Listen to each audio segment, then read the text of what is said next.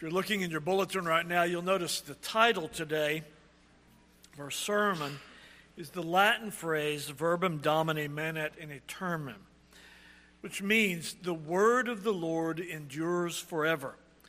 This was the motto of the Lutheran Reformation, a confident expression of the enduring power and authority of God's word, and an expression, by the way, that was despised by the Roman Catholic Church at the time of the Reformation.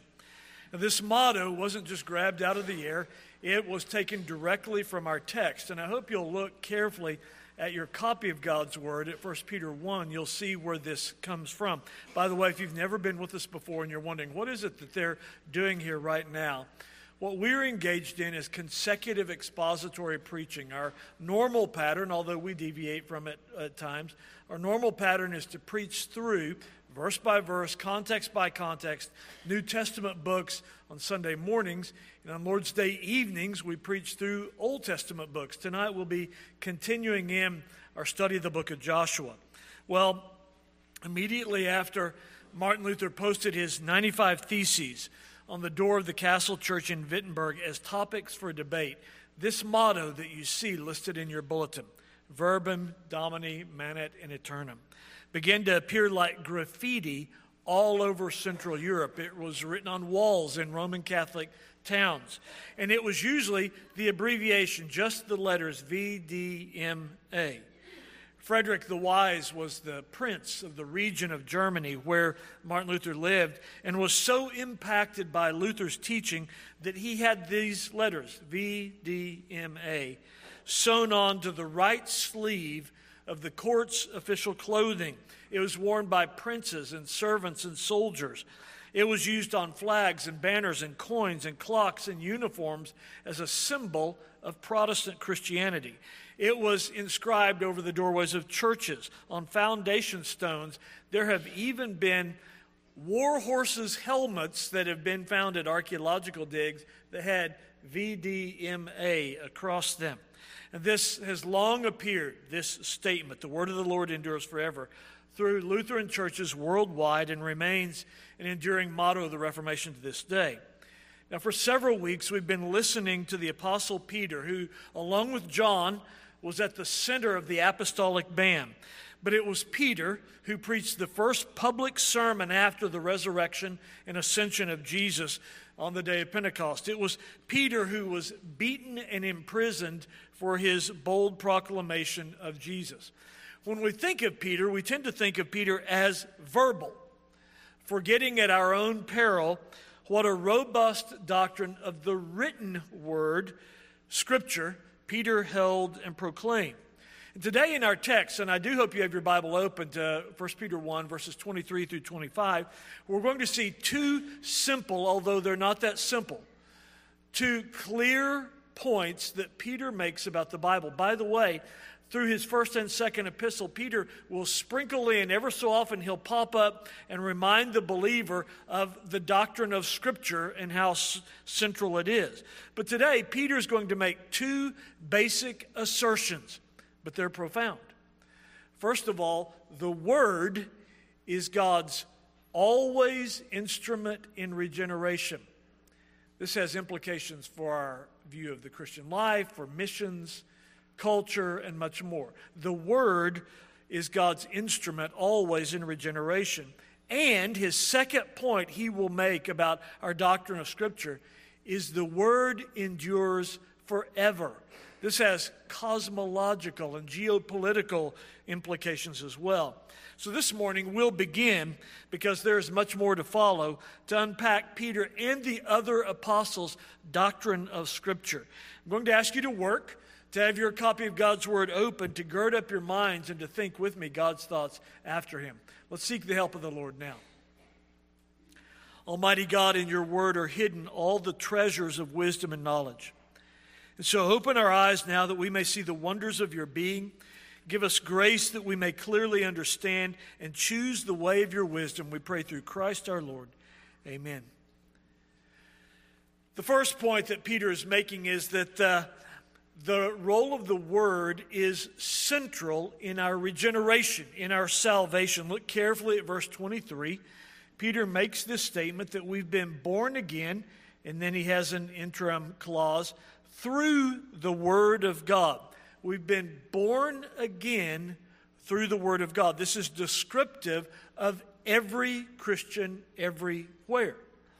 Now, just so you can get an, a handle on what this phrase means, we've been born again. Keep one finger here and look back to John chapter 3. Peter's fellow apostle John, his dear friend, perhaps his cousin. In John 3, Peter's fellow apostle John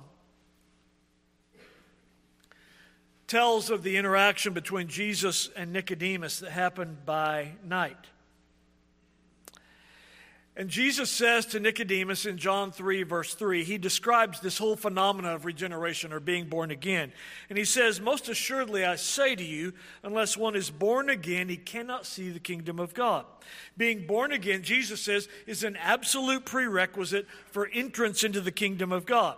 Why is it a necessity? Well, first of all, because man is flesh, fallen humanity, and men are dead in trespasses and sins.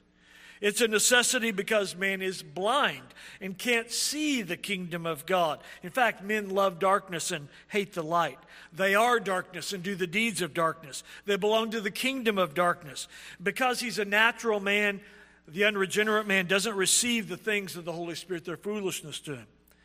Regeneration as well as a necessity because men are powerless. They cannot of their own strength enter the kingdom of God. What do they need?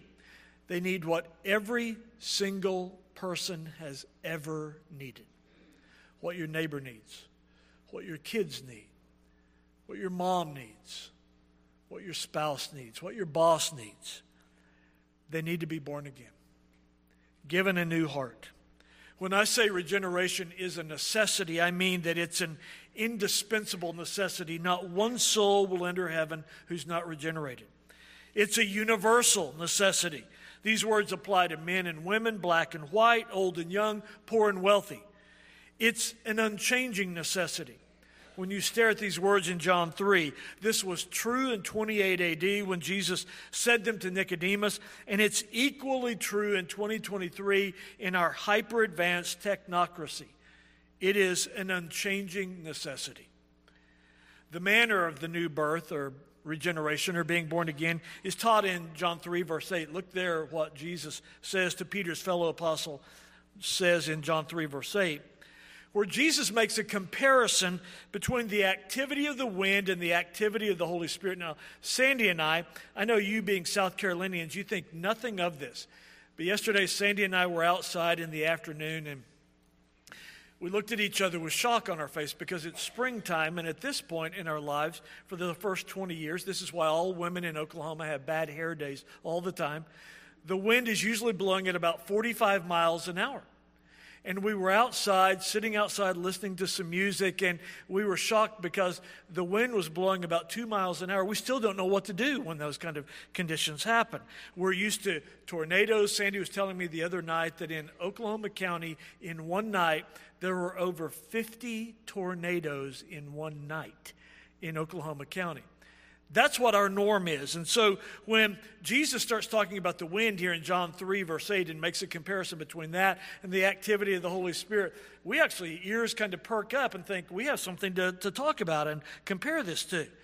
The, you see, the, the comparison Jesus makes in John 3, verse 8, when he says, The wind blows where it wishes, and you hear the sound of it, but cannot tell where it comes from and where it goes, so is everyone who's born of the Spirit.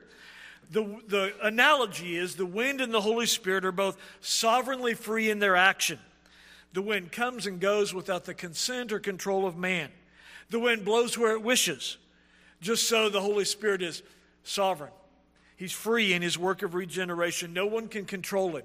You can't harness or regulate him or hinder him either. Sometimes the wind is imperceptible, scarcely moves a leaf. Other times the roar is deafening. And just so, in some cases, the Holy Spirit works so quietly that no one perceives. At other times, his, his action is obvious to all. The ways of both the wind and the Holy Spirit are unpredictable because they're mysterious. You see two men, and you suppose one is too hard to save, and the other one looks like a good candidate for salvation. And the Lord saves the hardened man and bypasses the respectable man. The Lord is sovereign and free. He's the Holy Spirit's like the wind. Think of Saul, who turned into Paul, angry and murderous, killing Christians. And of all people, the Lord regenerates him. What a lousy candidate for salvation when that was the last thing Paul was seeking. The wind and the Holy Spirit are both irresistible in their work, in their power. In 1999, very close to my childhood home, I was on the phone with my mom, and my mom was staring out her back window watching as a tornado, class five storm, dropped down on this end of Sooner Road, and it went for 12 miles for 40 minutes.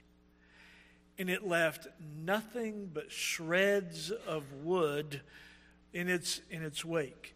It was an astounding and devastating thing, and it reminded me again no structure can withstand powerful winds and no sinner can withstand the Spirit's work of regeneration. That's the point of comparison. Both have efficacy. When such a wind blows, it leaves flattened buildings in its wake. And when the Holy Spirit blows, he leaves new creations in his wake. It's interesting that Jesus is the one who uses the analogy to describe regeneration here in John 3, verse 7 as birth, born again. Stop and ask yourself what did you contribute to your human birth? Nothing.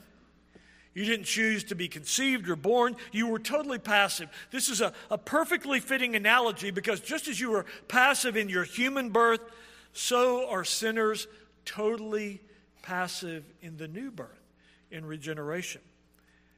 Now, look back to our text in 1 Peter chapter 1.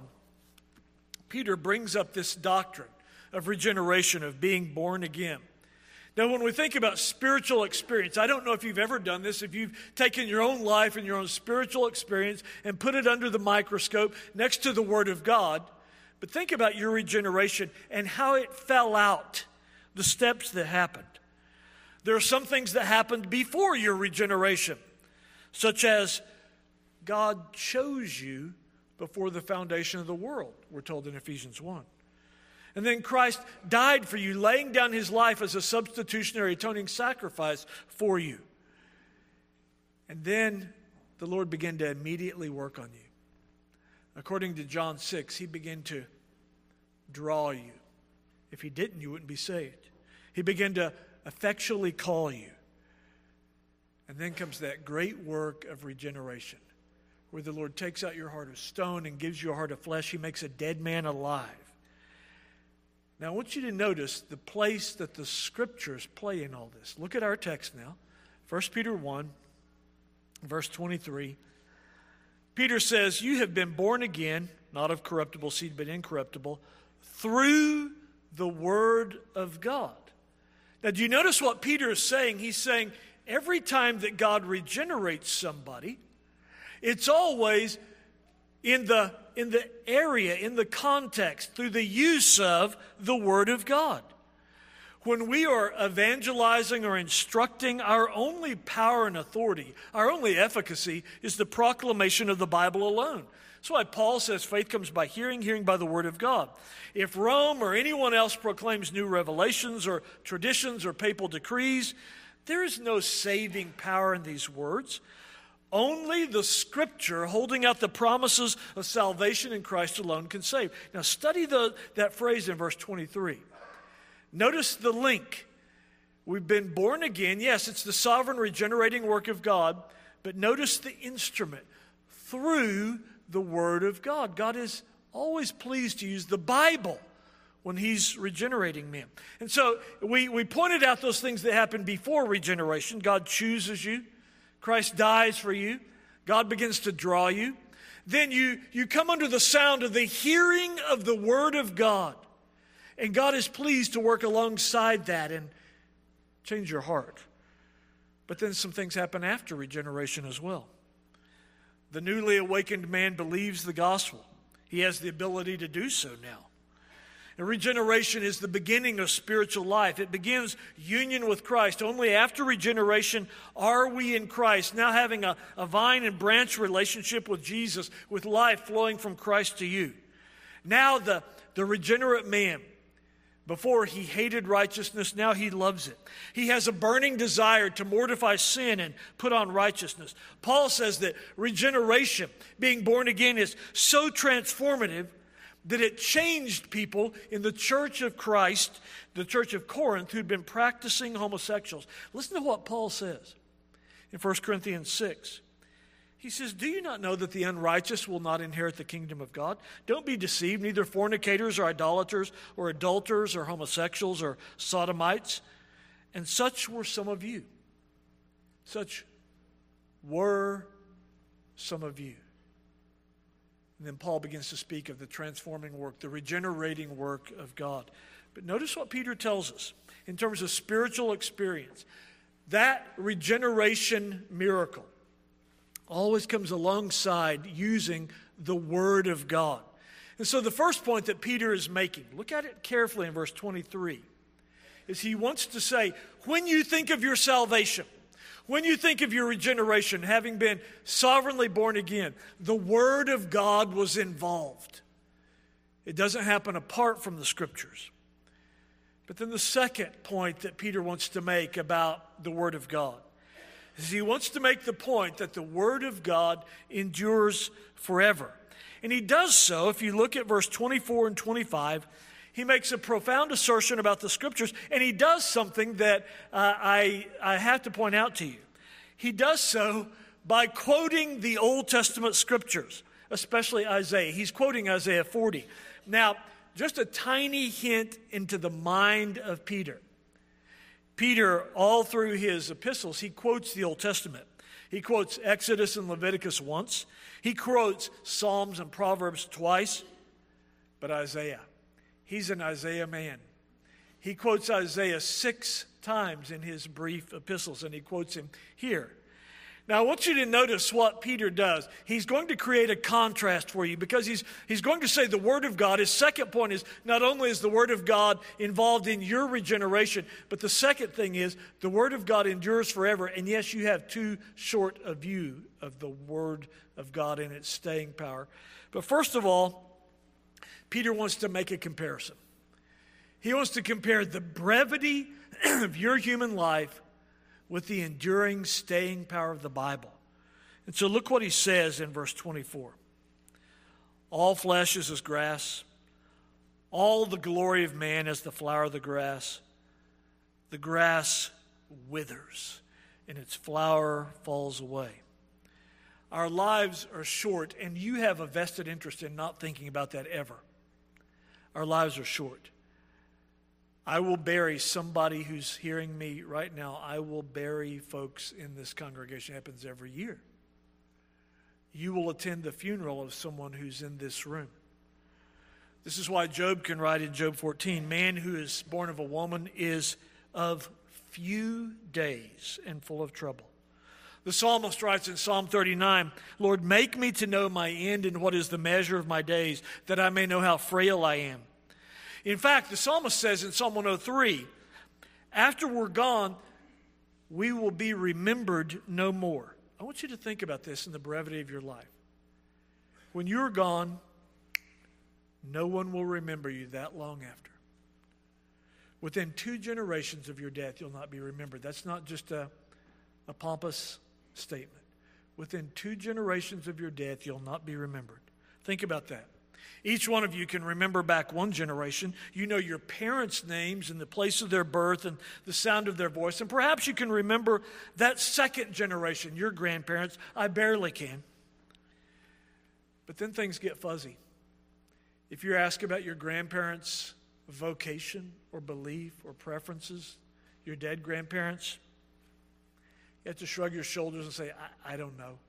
If you ask about the great events of their life, I, I don't really know.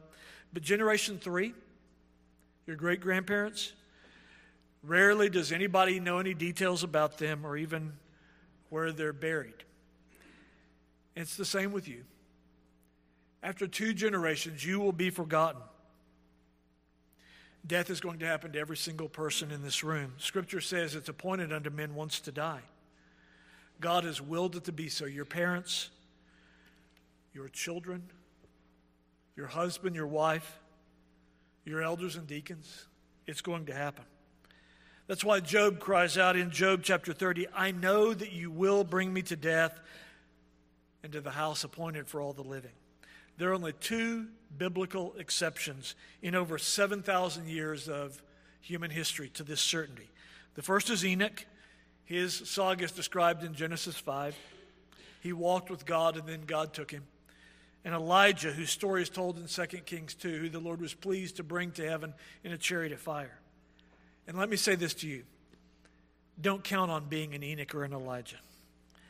C.S. Lewis tells the story of his teaching at Cambridge, and he was examining the concept of death in British literature. And so he turned to his students in his class. This was a graduate seminar. He turned to a young co ed and he said, well, What about you, young lady? What are your thoughts on death?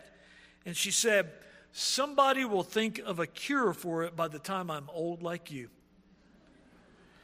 So let me tell you with authority there is no cure, it is appointed. David writes the rhetorical question in Psalm 89 What man can live and not see death? And the reason why Peter brings up death is he's thinking about the most transient thing he can think of and compare it to the most enduring thing he can think of. Look at our text in verses 24 and 25. So when he thinks of the most transient thing he can think of, it's you. It's you and me. But then he wants to talk about the enduring nature of the scripture by contrast in verse 25. Now, I want to remind you of our doctrine of scripture. Whenever we talk about our view of the Bible, we typically assert four descriptive terms. I hope you are familiar with these, but let me remind you. When we talk about our doctrine of the Bible, we typically use four descriptive terms. We speak of the inerrancy of the Bible meaning that the Bible is completely accurate in its reporting of history and geology and science. Inerrancy. There are no errors in the scripture. The second term we use to describe the Bible is we speak of the inspiration of the Bible. This is the concept of 2 Timothy 3:16 and 17 that the that God breathed out the very words of scripture while incorporating the personalities of the human authors. We believe in verbal inspiration meaning all the words of the Bible are given by God, not just general ideas. We believe in plenary inspiration, plenary meaning all, that all Scripture is inspired. Inerrancy, inspiration. The third term we use to describe the Bible is, is authority. Authority is broader than inerrancy. Inerrancy simply means the Bible is true, but authority says its commandments are binding, its promises must be believed. Authority means that every person on earth should come under the rule of the Bible. Scripture's authority doesn't depend on whether man cooperates with it or understands it. Its authority depends on the power and supremacy of its author. The fourth thing we say about the Bible inerrancy, inspiration, authority, perspicuity. That speaks to the clarity of Scripture, meaning those things that are necessary to be known, believed, and observed for salvation are so clearly propounded and open in some place of Scripture that not only the learned, but even the unlearned, using the ordinary means, may attain to a sufficient understanding of them. But there's a fifth truth that you must know about the Bible, and Peter teaches it here. Look at it in our text in verse 24 and 25. Rarely do we speak of this, but Peter wants to stress it the enduring nature of the scriptures, the permanence of the Bible. One of the most edifying studies you can undertake is to study the preservation and transmission of the biblical text over thousands of years despite intense efforts to destroy it. You remember what Jesus said in Luke 16? He says, it's easier for heaven and earth to pass away than for one tittle of the word to fail. Jesus believed his words would spread around the world. He said in Matthew 24, This gospel of the kingdom will be preached in all the world as a witness to all the nations. And that's what we find today. God's word has been preserved, it has endured. The discovery of the Dead Sea Scrolls in 1947 confirmed that we still have the exact same Old Testament as they did in Jesus' day. The survival of thousands, tens of thousands of New Testament manuscripts confirms that the New Testament writings were also providentially preserved. God's word has survived despite intense efforts to destroy it. For instance, 175 years before Jesus was born, the king of Syria, Antiochus Epiphanes, ordered the Jews under the death penalty to destroy their scriptures, all copies, and worship the Greek gods. But Judas Maccabeus saved the books, led a revolt that won independence for the Jewish nation. Today, Jews celebrate this event at Hanukkah. Another example the Roman Emperor Diocletian ordered to have Christianity outlawed, its leaders killed, and all Bibles burned. He failed miserably. The next leader of the Roman Empire, Constantine, seeing what had happened to Diocletian, legalized Christianity and paid for dozens of new handwritten copies of the Bible to be distributed. Not only has the Bible been preserved, but it's rapidly being translated into every language. As of this morning, according to Wycliffe Bible translators, 3,600 languages have access to at least a portion of the Bible. But it gets better.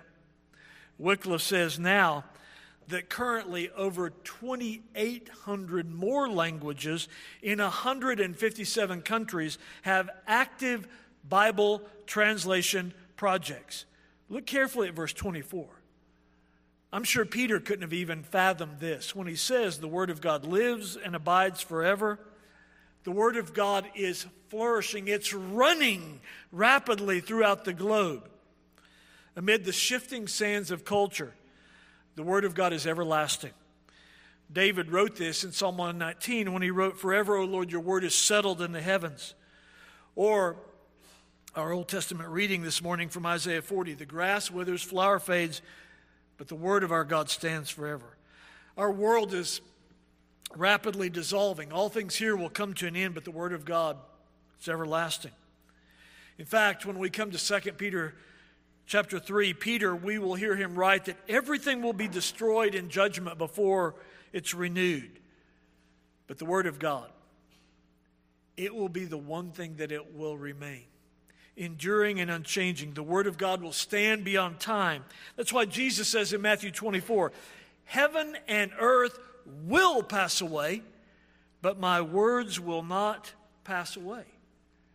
And so, what we find out is that Lutheran motto, the word of the Lord endures forever, it should be put as graffiti everywhere because it's the theological truth. Now, look at the last little phrase hanging off of our context in verse 25. Peter makes this very personal. He says, Now, this, this, this word that was used in your regeneration, this word that's enduring forever, this is the word by which the gospel was preached to you. And what Peter's doing is he brings this truth home. He's describing the normal Christian life as regularly hearing the preaching of the Bible. I say this often to challenge you. You have a choice every Sunday of your life, 52 times a year. Will I submit myself to the Word of God 52 times a year or 104 times a year? Because there's some really good looking reruns of Bewitched and Gilligan's Island on on Sunday evening. And I think I might rather, I think I might gain some profit from those because those are such enduring truths. And Carl's just going to be preaching out of the book of Joshua. Look at how Peter describes normal spiritual experience in verse 25. This is the word by which the gospel was preached to you. You see, God's people, they know how precious the written word is. They've heard it proclaimed and believed it and were saved. They hear it proclaimed after they're converted, and they implement it for family life and worship practices and business ethics. It's the means by which spiritual food is fed to them. And this is the case. I want you to think about how how transcendent the Bible is to people's circumstances. This morning, we could be in a church of 20 people or a church of 20,000 people. We could be in a city center church or a rural congregation. And these words of verse 25 would apply universally. This is what happens around the globe. Today, missionaries we have sent and support will engage in this act, the act listed in verse 25, explaining and applying the Bible. And they'll do it this week and they'll do it the next. I think about Florian Viken, our dear brother, our missionary who's in the wealthy, peaceful country of Switzerland. He's doing the exact same thing this morning that Octavius Delphils is doing in the violent anarchy ridden, very unsafe country of Haiti. But when it comes down to what their ministry is, they're doing the exact same thing. They're bringing the enduring word of God to their people. Or I think of our dear brother Francisco Cardosa down deep in the slums of Recife, Brazil. Or Alonso Ramirez high in the Andes Mountains of Peru doing the exact same thing. Because our missionaries have one principal task it's the same task that we have. It's verse 25. Is to preach and proclaim the enduring word of God. Let me make some applications to us. When it comes to the issue of authority, Rome, which allegedly had Peter, what a joke that is, as their first pope. Rome says hers is scripture and tradition and the pope but whenever any other source of authority is placed alongside Scripture as of equal importance, Scripture always gets relegated to the background. And that's what has happened in the Roman Catholic Church and the charismatic movement with their new revelations. The enduring written word has been relegated to the shadows. Remember, remember that motto that, that Lutherans all over Germany by the 1520s had written on their walls, had on the warhorse helmets had written on their doors and on coins. The Word of God endures forever. It's the Word alone. We need to hear that over and over again. Our authority is the Word of God. Why? Because it alone will last forever. Another application we must recognize that the gospel is at stake in this matter. When we are evangelizing, the only power and authority we have is the proclamation of the Bible alone. Look at verse 23, where we are told that the way God regenerates is always in conjunction using the Word of God. I can promise you, you will have no effectiveness in evangelism if you don't use the Bible. It's the use of the Bible that God uses in regenerating sinners. Faith comes by hearing, and hearing by the Word of God. If Rome or Benny Hinn or anyone else proclaims new revelations or traditions or papal decrees, there is no saving power in their words. Only the Scripture holds out the promises of salvation by faith in Christ alone. I have supreme confidence in the most simple preaching of the Bible. It alone has the power to transform families and individuals and cultures. Professional pickpocket came to the Metropolitan Tabernacle Church in 1869 when Charles Spurgeon was preaching with the intent of stealing from the many thousands of members who were there. But he came under the sound of the preaching of the Bible, and he was converted that day. Later, when he met with the elders of the church to give his testimony of saving faith, and they asked him about this, he said simply, I came here to steal, but my heart was stolen from me by the word of God. In the British Islands in the 1600s, it was illegal to preach Reformed doctrine. Agents of the crown were sent to spy on certain preacher. They took notes with a, a plan to use these to accuse these Puritan preachers that they might be punished. Yet on many occasions the spies themselves were converted.